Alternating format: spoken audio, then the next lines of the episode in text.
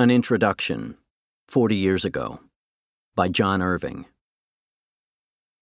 Twenty years ago, which was 20 years after The World According to Garp was published, I wrote an afterword to the novel.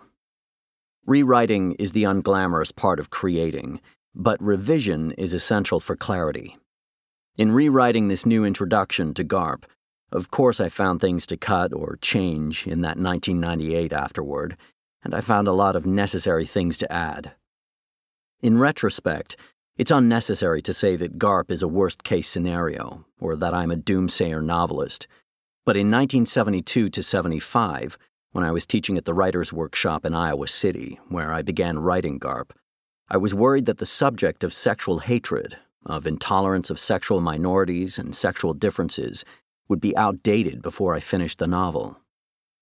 In 1976 to 77, when I was living in Massachusetts and Vermont, where I finished GARP, it was inconceivable to me that the sexual violence I was writing about would long endure.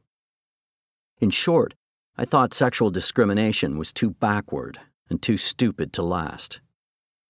In 1978, when GARP was published, I thought I'd written a period piece. GARP is an angry and a comic novel, a feminist novel and an ode to the women's movement, which is at once exalted and satirized. But above all, I thought, Garp is a period piece. I was wrong. The world according to Garp isn't prescient, but sexual hatred hasn't gone away. It's not good news that Garp is still relevant. We should be ashamed that sexual intolerance is still tolerated, but it is. My eldest child, Colin, who is now 53, was 12 when he first read Garp, in manuscript, and with me awaiting his reaction. There are scenes that are unsuitable for 12 year olds. Although Garp was my fourth novel, it was the first one Colin could read. I remember feeling proud but nervous at the prospect of being judged by one of my children. That the book was dedicated to Colin and to his younger brother Brendan made the moment more tense. Everyone knows the two most common questions that are asked of any novelist What is your book about? and Is it autobiographical? These questions and their answers have never been of compelling interest to me. If it's a good novel, the questions and the answers are irrelevant. Yet while my 12 year old son was reading Garp, I anticipated that these were the questions he would ask me, and I thought very hard about how I might answer him. Now, 40 years later, having written 14 novels, it is obvious to me that I have never thought as hard about my answers to those irrelevant questions as I did when Colin was reading Garp. While Colin kept reading, I agonized over what the novel was about.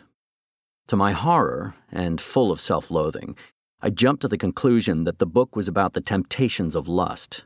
Lust leads just about everyone to a miserable end. There's a chapter called More Lust, as if there weren't enough already.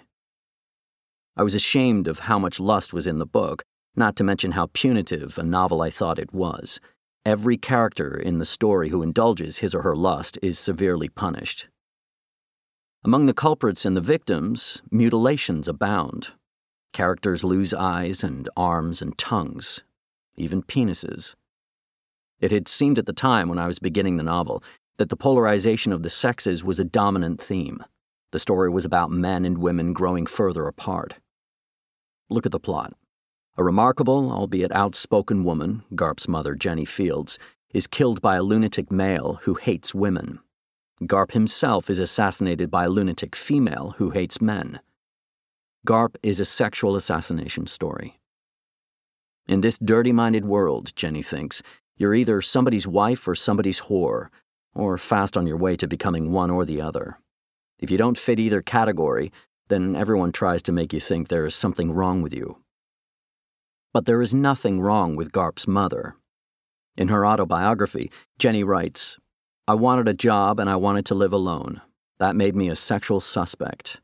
Then I wanted a baby, but I didn't want to have to share my body or my life to have one. That made me a sexual suspect, too.